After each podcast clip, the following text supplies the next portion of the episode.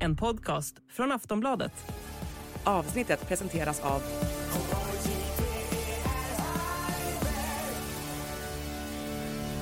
Stödlinjen.se, åldersgräns 18 år. Hej och välkomna till Åsiktskorridoren, en podd från Aftonbladet Ledare. Idag reder vi ut Sverigedemokraterna och om den här regeringen blir omvald eller inte. Välkommen! En podcast från Aftonbladet Ledare.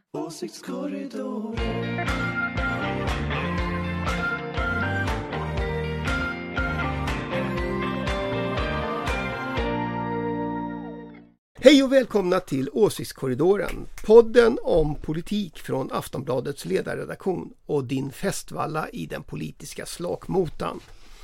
Vi skriver den 31 januari. Eh, panelen är upptagen med att fotografera varandra och som vanligt ska vi diskutera politikens irrgångar.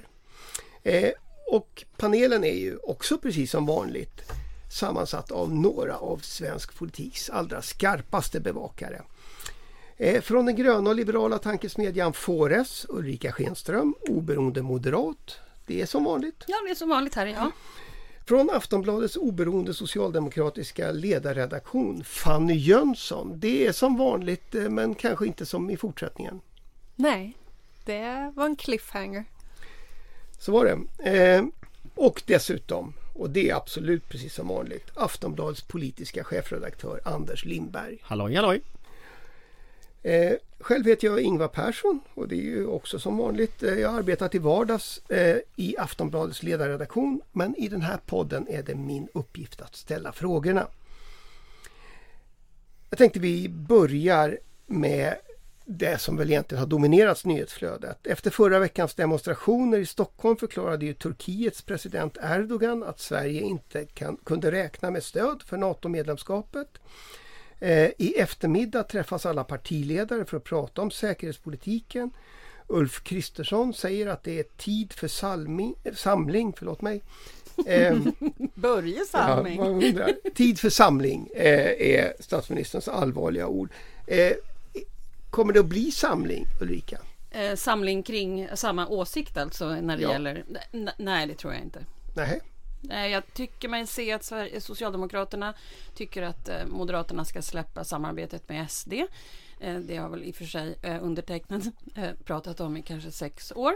Ehm, men eh, nej, nej, det tror jag inte. Men det borde bli samling eh, i det här läget eftersom statsministern trots allt har sagt att det är eh, väldigt, väldigt allvarligt. Så att eh, ja, där kan vi tycka massor med saker omkring fram och tillbaka. Och vi kan prata om liksom, Jean. Frick och bränna Koranen och alla de här förvecklingarna som har varit den senaste veckan. Väldigt spännande och väldigt oroande. Extremt. Det, vi har ju ett säkerhetsproblem i Sverige och det är ju Sverigedemokraterna. Det är ju liksom, det här är ju ett parti som eh, eh, kör sin egen stil. Eh, de, eh, de sitter ju i princip i regeringen utan att vara i regeringen. De har ju lyxen att vara både opposition och i regeringen och det är väldigt eh, intressant liksom. Och man får ju inte glömma det att liksom hela anledningen till att Turkiet blev så upprörda och liksom att Erdogan blev så upprörd. Det är ju för att han också förstod att det här med Chang Frick, det har ju en koppling till Sverigedemokraterna och det har en koppling till regeringen. Eh, och så länge liksom Kristersson tänker att han ska kunna samla alla partier och fortfarande ha med Sverigedemokraterna som alltid vill köra på sitt eget sätt och liksom säga saker som ja men liksom Jomshof går ut och säger det ena och en annan sverigedemokrat går ut och säger något annat. Då kommer det bli väldigt svårt att få det här lugnet i klassen som Kristersson vill Jag vill bara till. snabbt innan jag vet att Anders kommer dra en jättelång harang och sådär. Men, men jag, eller hur, det är ändå utrikespolitik. Eh, men jag tror att det är väldigt viktigt att komma ihåg att ansvaret för Sveriges säkerhet faller på regeringen ju, som fattar gemensamma beslut. Jag håller helt med Fanny här. Eh, och Åkesson, han står ju formellt utanför regeringens kollektiva beslutsfattande. Det här har jag tjatat ganska mycket om. Eh, men han går, ingår samtidigt i regeringsunderlaget och därmed också i ledningen eh, för Sverige. Och det ansvaret förpliktigar Jag vill bara påpeka, det förpliktigar. Att har man en sån här högersvans som tillhör, då måste man också försöka klippa de banden eller åtminstone göra någonting åt det här. Därför att det här kommer att eh, bli jättejobbigt på många olika sätt för Sveriges säkerhet framöver. Ser du några möjligheter att det kommer att hända Anders? Jag tror det faktiskt. Jag tror att alla inblandade minus Sverigedemokraterna är tillräckligt vuxna i, i rummet för att inte bete sig som idioter mer. Eh, jag tror till och med att SD kanske kan få lite av sina nätmedier och där, där, där är det ju Där försöker ju de distansera sig mot sina nätmedier men, men det är ju strunt. SD är ju sina nätmedier. Eh, men, men och det gör ju att om SD bestämmer sig för att få ordning i, i klassen så får de ordning i klassen. Det är ju så eh, den typen av partier fungerar. Men jag hoppas ändå att det är färdigt med den här typen av så här, riktiga jävla klavertramp som vi såg eh, med, med, med koranbränningen och såna här saker. Att det, det hoppas jag inte blir. Men sen är grundproblemet kvar. Alltså Turkiet är, är en, en, en diktatur. Det, det finns inga fria medier, det finns ingen riktig opposition som inte sitter i fängelse. Eh, det finns inget fritt civilsamhälle, det finns inga fria domstolar och så vidare. Och, och, och det gör att, att de, de, har en statlig propaganda i Turkiet om Sverige nu. Den kommer att eskalera fram till valet i, eh, i maj. Sen kanske de kan reda ut det, jag vet inte. Men, men jag tror att vi, vi behöver fundera i Sverige på eh, liksom långsiktigt hur vi ska hantera relationerna med Turkiet. Efter ett NATO-medlemskap också. Därför att det är klart att det här skapar jättesår i Sverige.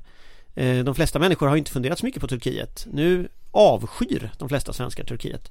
Och det är klart att om vi går tillbaka några år i tiden Sverige var liksom pionjärer för turkiskt EU-medlemskap. Det är ingen som kan tro det idag. Vi stod på Turkiets sida i alla konflikter som handlade om att islam inte hade en plats i Europa. Då tyckte Sverige tydligt att, ja men, det är klart att det har det. Så att, så att vi, alltså Turkiet har ju behandlat oss som trots allt var vänner med Turkiet från Sveriges sida skitilla. Och det är klart att det kommer inte kunna repareras. Så att ja, de, vi kanske blir allierade en gång i framtiden men vänner kommer vi inte bli. Jag tycker att eh, Erik eh, de la Ruguera, eller vad han heter i DN, eh, skrev en väldigt intressant artikel häromdagen där han menar liksom att så här, nu får Sverige också vara bra på att hålla huvudet kallt. Om man nu vill gå med i NATO, eh, vilket den här regeringen vill göra, eh, då får man ju också bara ta det lite lugnt och stå upp för den yttrandefrihet som finns i Sverige. Och så tog han liksom exempel med när Frankrike eh, när Turkiet har försökt påverka Frankrike eller Tyskland och liksom så här hur Macron liksom tog det väldigt, väldigt lugnt och lika så i Tyskland. Men liksom i Sverige har det varit väldigt uppstissat läge eh, och det där är någonting som om man då ska tänka långsiktigt är någonting som Sverige behöver tänka över. Hur ska man hantera liksom när personer gör utspel? Hur, vad innebär det att vara ett land med yttrandefrihet till skillnad från Turkiet? Eh, det där är någonting där man kan titta liksom runt om i världen på och eh, lära sig lite läxor. Någon skulle, någon skulle kanske säga att Tyskland och Frankrike har ett annat utgångsläge för att och, eh, sådär. Men jag, jag, tänkte återvända lite till, till det här med eh, de inrikespolitiska. Som sagt, vi lär ju få återkomma till vad, vad som händer i själva sakfrågan och Turkiet många gånger än. Men, men de inrikespolitiska lärdomarna av, av den här veckan. Vi har ju flera, flera svängar här nu nämnt det här med alternativmedia och, och deras roll. Eh, Ulrika? Nej men jag tycker inte att man äm, har tagit det här på allvar. Alltså det är ju uppenbart. Jag kan berätta att det nu precis publicerades en, en artikel här på Aftonbladet Debatt. äh, där jag bland annat skriver under tillsammans med äh, Jan Scherman, Patrik Oksanen, Daniel Pohl, Willy Silberstein, äh, Andreas Johansson Heinö, Kalle Melin och ja, par stycken, som ju skriver om att SDs ryskkopplingar är en akut säkerhetsrisk när det kommer till de här alternativmedierna. Och eh, det här har ju väldigt många vetat om under en väldigt lång tid men ändå inte gjort någonting. Och det är det här som har varnats för när det gäller samarbete med Sverigedemokraterna. Just när det gäller försvars och säkerhetspolitik. Man kan, man kan ta det ett steg längre också. Man kan ställa sig frågan vad är det för information egentligen SD har suttit på i det här fallet? Därför att SD är ju medlemmar i utrikesnämnden till exempel. SD är med i försvarsberedningen även om de två senaste talespersonerna för SD har blivit Moskvatrogna och hamnat i, hos Putin. Så, så är det fortfarande så att det är väldigt mycket information som riksdagspartierna sitter på här. Eh, jag är ganska övertygad om att eh, regeringen har förklarat för SDs representanter mycket noggrant vad som händer om man ställer till med en stor scen. Eh, så SD har gjort detta avsiktligt. De visste att det skulle få de här konsekvenserna. När Jimmy Åkesson uttalar sig, han sitter ju själv i utrikesnämnden, så, så vet han vad det får för konsekvenser.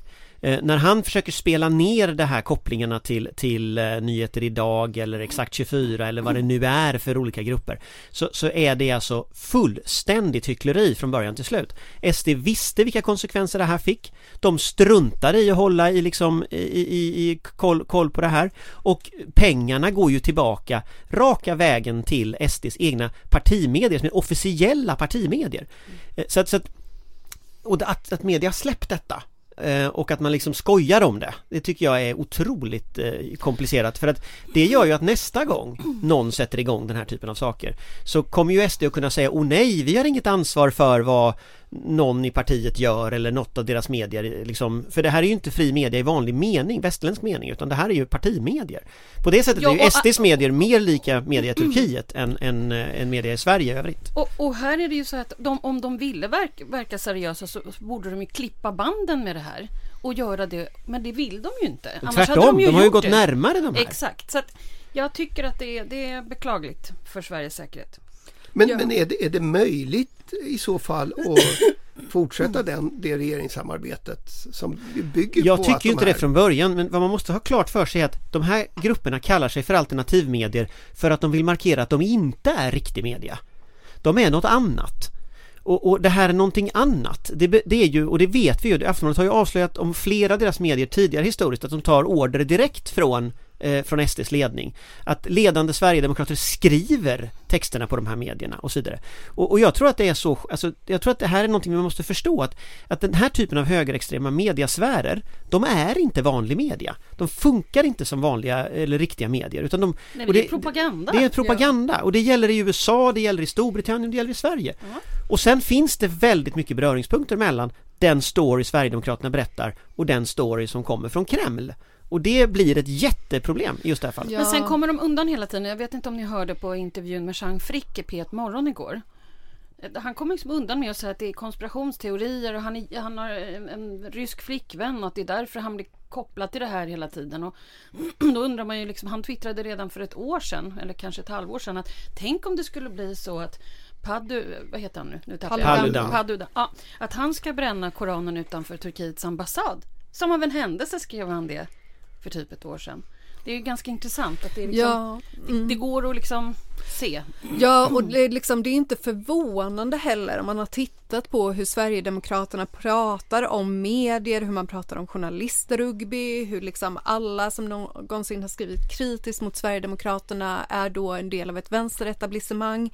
Det är också viktigt att påpeka, du tog upp liksom eh, Samtiden och Exakt 24 med Riks som är den här stora kanalen på Men den tillhör ju Youtube. deras Ja, kommunikationsavdelning. det är en del av Sverigedemokraternas kommunikationsavdelning. Den finansieras direkt av Sverigedemokraterna och det är någonting som medier måste bli bättre på att påpeka. Men, men om, vi, om vi då förstår allt Mm. det här så, så, och, och Jean Frick kommer undan och Jimmy Åkesson kommer undan. Ja, det är inte så. Jag tycker ändå att Mm. P1 Morgon var ganska... Alltså, de ställde verkligen frågorna flera, flera gånger men de är otroligt bra på att bara liksom åla sig iväg. Mm. Liksom. men, men hur kan Ulf Kristersson komma undan? Det, det är Jag, jag tror att det är så här. Jag tror att det är så att eh, det finns ganska många borgerliga eh, personer som är fruktansvärt trötta på sossarna efter åtta år. Och att man förlåter i stort sett vad som helst för att någon annan ska få makten. Och jag tror att det här kommer klinga av efterhand. Eh, att man kommer att acceptera mindre av det. Vi har redan sett Liberalerna varit ute och försökt markera mot att SD håller på på det här sättet. Men jag tror att vad som krävs är att folk inom Moderaterna inser att vad SD vill, det är inte bara att bli största parti. Vad SD vill är att leda en regering. Och det är inte säkert att Moderaterna har särskilt stort inflytande i den regeringen. Så vad SD tänker göra nu, det tänker äta upp Moderaternas väljare genom den här positionen som opposition och makt samtidigt. Och jag tror att Moderaterna måste börja inse detta. Eh, och man kan inte fortsätta jamsa med på det här sättet utan att det också kommer att kosta fruktansvärt mycket för de här partierna. Eh, och det kanske tar ett år, det kanske tar två år Men jag hoppas den insikten kommer hos borgerligheten. Annars ligger vi ganska risigt till. Och den här NATO-ansökan, att SD nu sumpar liksom NATO-ansökan här i alla fall under våren Det tycker jag borde bli en väckarklocka Inom borgerliga kretsar på vad det är för tomtar man har att göra med. Ja, man kan ju tycka att det borde ha väckt eh, några väckarklockor tidigare med tanke på eh, Acta Publicas liksom, eh, publiceringar och de kopplingar Sverigedemokraterna har till nazistiska rörelser och så vidare. Men det jag tycker är så liksom roligt nästan, eller så här, jag känner bara har de ingen stolthet inom de här borgerliga partierna? För att i det här tidavtalet så pratar man ju väldigt mycket om att man inte ska tala illa om varandra och så vidare och man har ju sett liksom vilken pli det helt plötsligt har blivit på klimat och miljöminister Romina Pourmokhtari och hennes SD-kritik. Men i de här liksom stora medierna som Riks och så vidare så kritiseras ju Moderaterna och Liberalerna och Kristdemokraterna hela tiden. De häcklas ju där. Och det här ser ju väljare och jag förstår inte hur liksom Moderaterna kan sitta där och styra med det här mandatet och bli så förnedrade av sitt samarbetsparti samtidigt. Alltså det är pinsamt att se. Jag fattar inte varför Ulf Kristersson inte tycker det är pinsamt. Nej, jag vet inte han är inte här pinsamt. och kan jag tycker, förklara jag, sig. Jag tycker att det är Ja, nu, nu ska inte jag vara den som alltid håller på med den här tävlingen. Vad var det jag sa? Men man ska, jag blir inte ens glad för att vad var det jag sa, utan jag blir bara bekymrad över att man inte tänker på vad det är för parti. Man behöver inte man kan börja läsa internationella medier om, äh, liksom, om Sverige och vad de ställer för frågor när svenskar är ute i världen. Det är ju väldigt många frågor på det här temat. Och att man inte tar det till sig, jag vet inte. Men det kanske man gör, vi får se. Mm. Vi lär få återkomma också till detta eh, som med så mycket annat. Eh, det är därför det är inte så konstigt om man kan säga vad var det vi sa. Eller vad var det jag sa? Vad var det jag sa? Ja. Är det inte så att jag ändå är med i den tävlingen? Absolut. Och har varit länge nu? Ja. Det tror jag. Jag tror vi alla då och då är i den. Jag tänkte vi skulle byta ämne faktiskt. Och det här är ju lite eh, kanske passerat men i förra veckan avgick ju Ulf Kristerssons statssekreterare PM Nilsson. Och i kort sammanfattning kan man väl säga att Nilsson som är från Skåne har fiskat ål, dock i Blekinge om jag förstod saken rätt, trots att det är förbjudet. Eh, han har också blivit påkommen och två gånger förnekat sitt brott inför polis och myndigheter. Mycket mm. dumt gjort har Ulf Kristersson kommenterat. Eh, men nu har han alltså avgått. Betyder det att det är slut på den här Åla-gate, Fanny? Ja men alltså det är ju, det är anmärkningsvärt också. Man ska ju tillägga att eh, PM Nilsson hade ju också skru, alltså skrytit om det här på Facebook sen liksom ja, innan 2010. Jag tror han skrev något Facebookinlägg 2008 om att han var ute och fiskade ål och sådär. Väldigt roligt att han också ljög för polisen samtidigt som det här. Och skrivit ledartexter om hur han tycker att eh, ålfiske borde bli lagligt. Eh, jag vet inte om Ålgate är över. Eh, jag tycker att det är intressant att se hur regeringen liksom tittar på brott och brott. Liksom. Eh, vad är det för liksom vandel man får göra i Sverige och vem får ljuga för polisen? Vem får göra det här? Jag har ju väldigt svårt att se liksom att PM Nilsson skulle liksom vara en person som visiteras från ingenstans i de här visitationszonerna. Men det som jag tycker om man ska se något positivt på det här så är det ju att eh, boken Ålevangeliet har ju blivit eh, ännu mer sökt på än tidigare. Eh, det är nog väldigt många svenskar som har fått upp ögonen för den utrotningshotade ålen. Eh, och eftersom jag är en eh, stark förespråkare för klimat och miljöfrågor och skrev ju om ålen och Kristersson en vecka innan det här så tycker jag att det är fint att folk vet mer om det här och förhoppningsvis men jag har väldigt svårt att tro det så hade det ju varit underbart om Kristersson faktiskt kunde säga att eh, nu slutar vi med ålfiske i Sverige. Mm. Eh, vi, ska inte, vi ska inte ta eh, hela liksom själva mm. åldiskussionen. Det pågår Synd. ju en debatt om när man ska fiska och hur mycket. Eh, men inrikespolitiskt, eftersom vi nu har två personer som har varit med och, och eh, försökt eh, hantera olika Alltså, finns det någon som har något intresse av att hålla liv i den här konflikten? Alltså ja, det har det. Och det, sossarna har ju bestämt sig för att de ska försöka eh, hålla liv i den här och gjort det här klassiska då att man har ju K-anmält. Eh, Det brukar dömas ut i den här panelen. Ja, jag vet inte exakt vad de har K-anmält i det här fallet men de har, de har väl, de lämnade väl en K-anmälan tror jag? Jo, de har Ja. definitivt. Ja. Ardalan gör det. för Och- polisen. Just det, så var det. Eh, Det var det som var grejen. Och, och, och då kommer det här ju att komma upp ytterligare en gång. Eh, och det där brukar man göra i slutet av en nyhetscykel när berörda parter har fått liksom ljuga fast sig ordentligt och blivit avslöjade och ljugit fast sig igen och sådär. Och sen lämnar man in det för att det ska liksom komma upp igen. Eh, och, och då är det ju inte PM Nilsson man är ute efter utan det är ju statsministern man är ute Ja. efter. Det är ju kärnan i allt sånt här. Det handlar om att få upp saker till partiledarnivå, till statsministernivå. Eh, amatörer håller liksom på med, med, med, med eh, tjänstemän, professionella försöker få upp det på, på statsministernivå. Jag måste säga att jag inte gillar riktigt det här att man gav sig på PM Nilsson på riktigt på den nivån man gjorde. Jag tycker det här med att jaga tjänstemän är komplicerat. Eh, därför att eh, PM Nilsson ska inte ha svenska folkets förtroende. Han ska ha eh, statsministerns förtroende, punkt slut. Eh, och, och jag tror att sossarna kan drabbas negativt av detta därför att det, när, när man gör på det sättet då kan man naturligtvis göra så nästa gång också. Eh, och jag är liksom ingen anhängare riktigt av, av det där att man går på tjänstemän. Vi såg det under förra mandatperioden också ska jag säga att, att, att vissa tjänstemän blev, blev utsatta. Dan Eliasson till exempel var ett sånt namn på en tjänsteman som blev väldigt hårt ansatt eh, av oppositionen. Men, men det är liksom ingen bra politisk metod. Jag, jag ogillar den. Dessutom hade det nog varit bättre rent liksom taktiskt för S om om PM Nilsson satt kvar, om man skulle kunna skoja om liksom statsministern ålar sig och sånt. Det hade man kunnat göra i evighet liksom. Nu kan man inte det längre. Nej, men sen har du ju också miljörörelsen som jag inte tror kommer att lägga ner med tanke på hur pass utrotningshotad den här, ja, den är väl mest utrotningshotad av alla arter.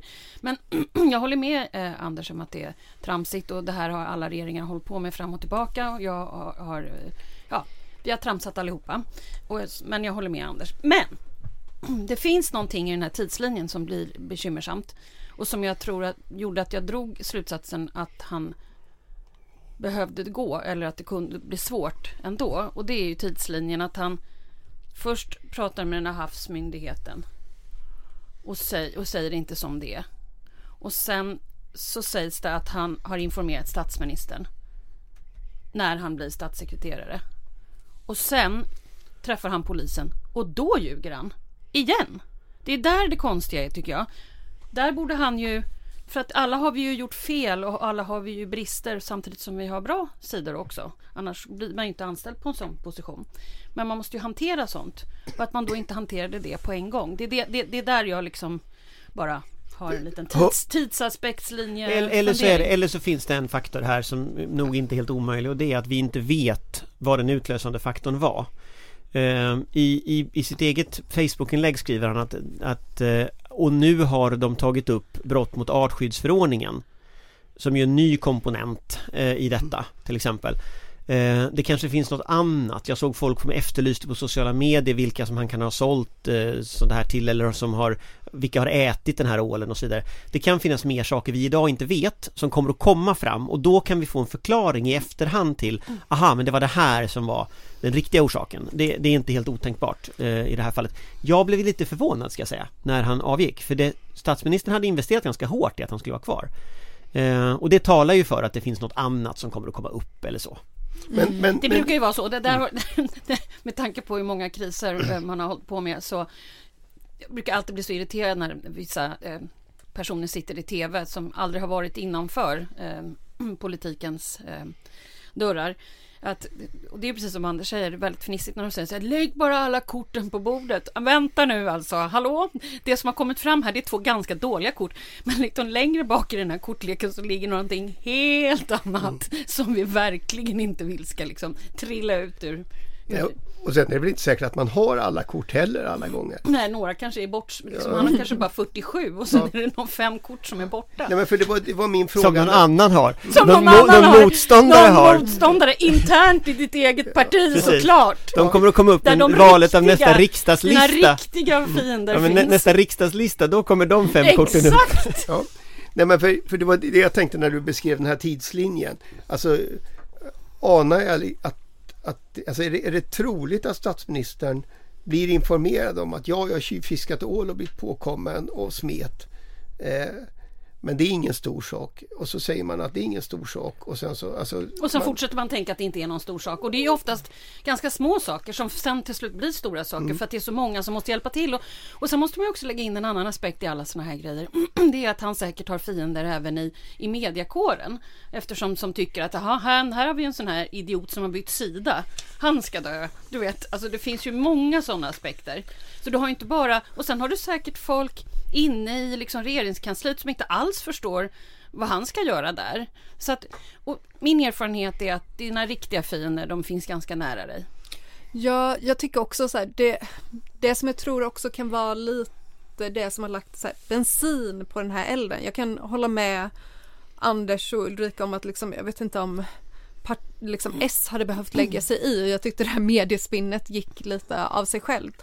Men det är ju någonting liksom väldigt speciellt med att vi har en regering som har minskat klimat och miljöbudgeten med nära 60 procent och liksom tycker att det är lite bara ett mänskligt misstag att medvetet sen liksom 28 åka ut och fiska en utrotningshotad art som man vet är utrotningshotad och tycka att det bara är ett litet misstag.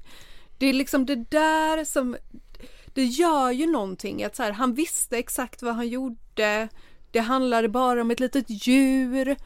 Han gjorde det i Blekinges skärgård, han har gjort det sedan barnsben. Alltså, det liksom faller ju i ljuset av också det här haveriet till klimat och miljöpolitik. Yes. Och där räddas inte ålen även om statssekreteraren fick gå ens. Eh, eller de andra. Eh, hörni, vi tänkte vi rulla vidare. Eh, ska vi försöka hålla tiden något sånär den här dagen faktiskt. Eh, vi måste nog prata lite om våldet i det svenska samhället. Eh, de senaste veckorna har ju präglats av skottlossningar och eh, sprängladdningar, inte minst i Stockholm. Ulf Kristersson och Gunnar Strömmer eh, blev ju faktiskt valda till stor del på löftet att stoppa brotten. Eh, och nu säger man att det kommer ta lång tid. Någon annan skulle tycka att regeringen gör och svarar ungefär som regeringar har brukat göra de senaste åren. Med tuffare straff och uppmaningar till myndigheter att samarbeta. Eh, har regeringsskiftet gjort någon skillnad för de kriminella gängen, Anders? Alltså det, det, det, i retoriken ja, eh, i liksom de politiska målsättningarna på högsta nivån ja. Men på marken när det gäller liksom de maktrelationer mellan gäng och så Så tror jag de är ganska realpolitiska. Eh, jag tror man ska jämföra dem med maffian i andra länder.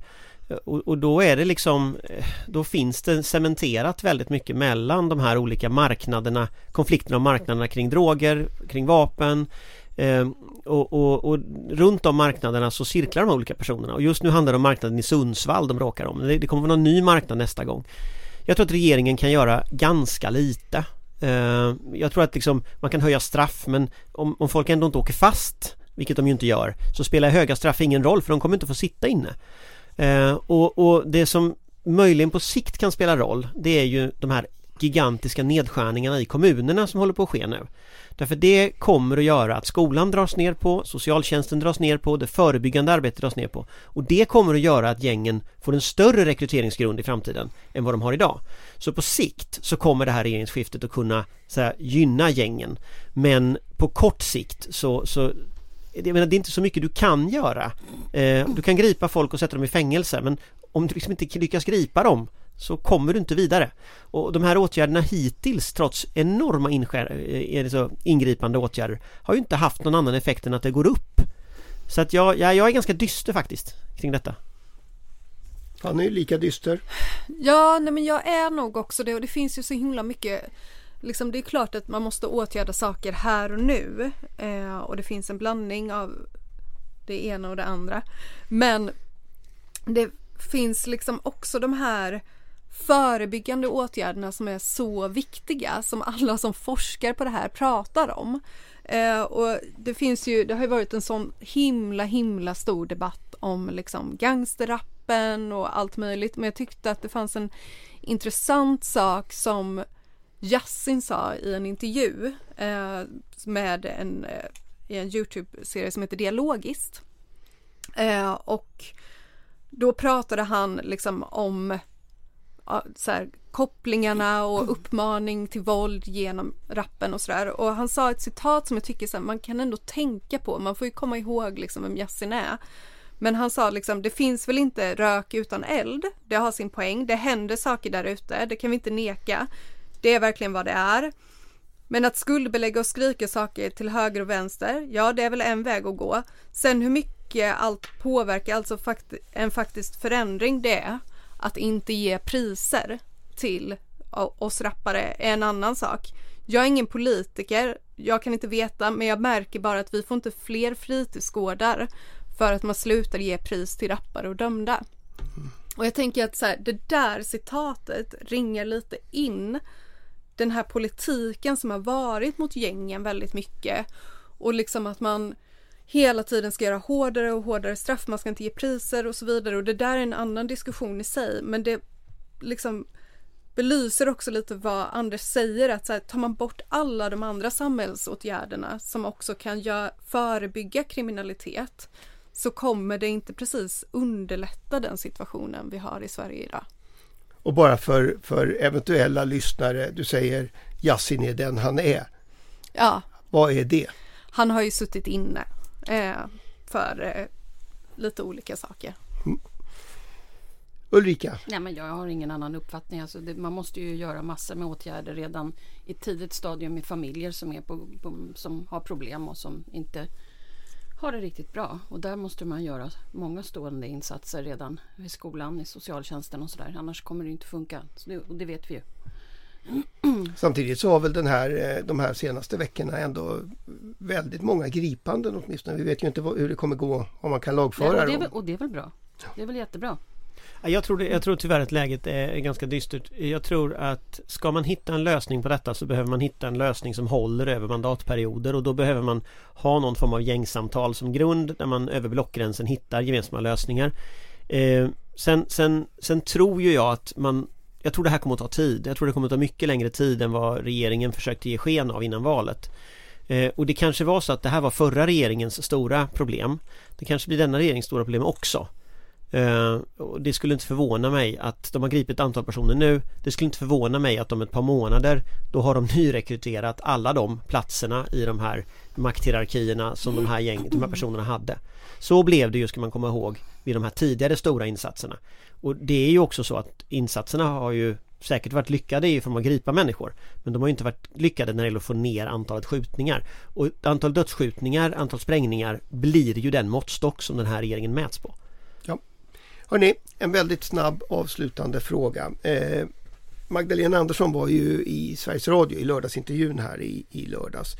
Eh, och jag funderade på efter valet så har väl oppositionen fört en ganska tillbakadragen roll.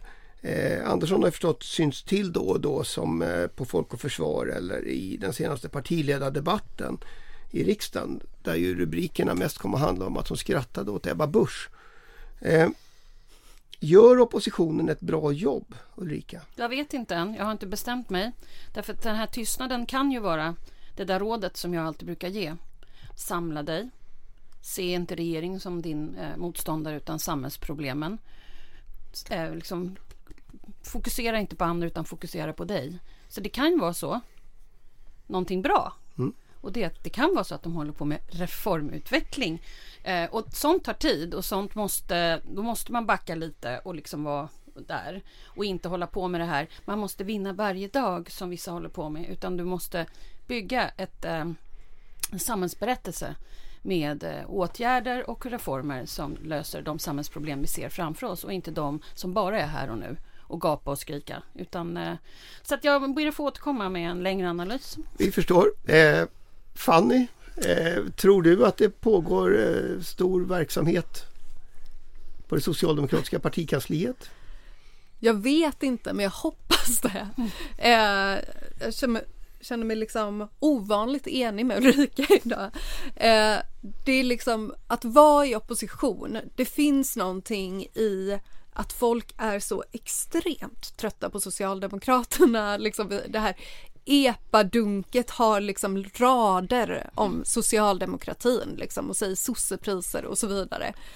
Det finns en tillfälle här nu för Magda-gänget eh, men också hela oppositionen att faktiskt samla sig och tänka på vad, vad ska vi göra och det är kanske rätt smart att låta regeringen falla på eget grepp liksom. De, eh, deras löften faller ju ändå eh, och man behöver inte säga så mycket mer än att bara låta dem få göra det där. Eh, däremot finns det ju viktiga saker där man måste gå ut och liksom poängtera vissa saker och visa på en annan samhällsberättelse, en annan syn på samhället. Men ehm, ja, jag hoppas att Magdalena Andersson kommer börja bli lite mer högljudd framöver, men då ska hon ha något att säga. Man ska inte säga något om man inte har något att säga. Anders, har du något att säga? Ja. Tveksamt skulle jag säga. Jag, jag, jag, har ju, nej men jag har ju sett några regeringsskiften om jag ska låta som att jag är 180 år gammal. Men om, om man tänker på regeringsskiftet 91 så gjorde ju Socialdemokraterna det som Ulrika efterfrågar. Man satte ett antal människor i ett rum och så lät man dem komma fram till en ny politik. Eh, det gjorde man också kan man säga historiskt. Man har haft den typen av utredningsavdelningar. Facken har haft den typen av utredningsavdelningar.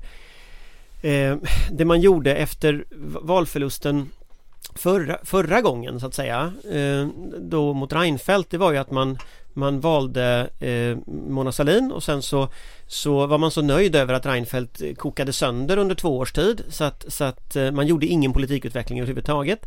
Och konsekvenserna sen blev att man gjorde lite utveckling och samarbeta med de rödgröna partierna. Men man hade egentligen inte ett eget budskap och, och man accepterade i ganska hög utsträckning Vänsterpartiets eh, in, in, utrikespolitik och sådana saker som är helt hopplösa i väljarkåren. Och sen åkte man på dyngstryk Därför att Reinfeldt var ju inte rökt som Sören Holmberg sa utan han bounceade tillbaka de sista två åren. Och jag tror, om jag tittar på läget nu, att vi är inte 91, vi är snarare eh, 2006. Så vi är snarare i situationen att man är så nöjd över att regeringen går så fruktansvärt dåligt eh, att man inte gör någon utveckling eh, och då kommer konsekvensen att bli Eh, inte det som blev 94 när Ingvar Carlsson kom tillbaka och vann utan det som blev 2010 när Fredrik Reinfeldt blev omvald. Eh, så jag skulle säga att Socialdemokraterna har kanske ett, två år på sig att få ihop sin politik för välfärden framförallt men också alla andra sakområden. Få ihop sin allians med V och, och MP och kanske C också Eh, så man har någon form av struktur att gå till val på nästa gång. Om man inte gör det så kommer strålkastarljuset om två år att riktas om från eh, alla klantmisstag som, som, som eh, Ulf Kristersson gör till Socialdemokraterna med frågan, ja ah, okej, okay, och ert alternativ då? För om två år så har regeringen fått ordning på sitt kaos. Och då står vi i en situation, tror jag, där Antingen så har de gjort sin hemläxa och då har de en god chans att vinna att den här regeringen bara blir en mandatperiod. Eller så har Socialdemokraterna inte gjort sin hemläxa och då kommer den här regeringen att bli en två regering. Så att jag tror någonstans ja. Och där tror inte jag att de har bestämt sig än. Än så länge så är de så glada över att det går dåligt för regeringen så att jag tänker att de där, får det, se. och det är livsfarligt att förhålla sig till andra utan man ska förhålla sig till sig själv. Ja. Och till och, verkligheten kanske. Ja. Och till samhällsproblemen. Men lite, kolla liksom på den ekonomiska ojämlikheten. Det finns rätt mycket att göra där, socialdemokrater. Nej men det finns massor, och det här är som är spännande också. Vi står alltså inför en, en, ett år när ekonomin går åt skogen, eh, BNP går åt skogen, välfärden går åt skogen och det är klart att klimatet går åt skogen. Klimatet går åt skogen. Eh, och det är klart att, att, det är du som får påpeka det hela tiden. Mm. Men, men det är klart att, att det finns en gyllene möjlighet för en, en, eh, en opposition att både låta regeringen koka i sin egen soppa och utveckla ett alternativ som man kan börja kommunicera om ett par års tid. Men den möjligheten finns ju. Så. Men då måste man ju frigöra resurser så att man kan göra det. Och det har jag inte sett än. Nej. Jag sammanfattar det här med en sån där amerikansk bild genom att säga juryn är ute. The jury's out. Eh, det var faktiskt allt vi hinner i dagens åsiktskorridor. Eh, vi är tillbaka nästa vecka eh, och det finns ingen anledning att tro att vi inte skulle ha massor med ämnen att diskutera då också. Eh, tills dess vill jag bara tacka panelen. Tack Ulrika, tack Fanny, och tack Anders. Och som vanligt ett stort tack till dig som lyssnar. Det är för dig vi gör den här podden. Hej då! Hej hej! hej. En podcast från Aftonbladet Ledare. Åsiktskorridoren.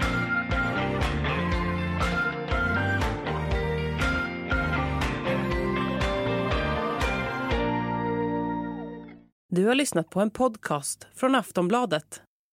Ansvarig utgivare är Lena K Samuelsson.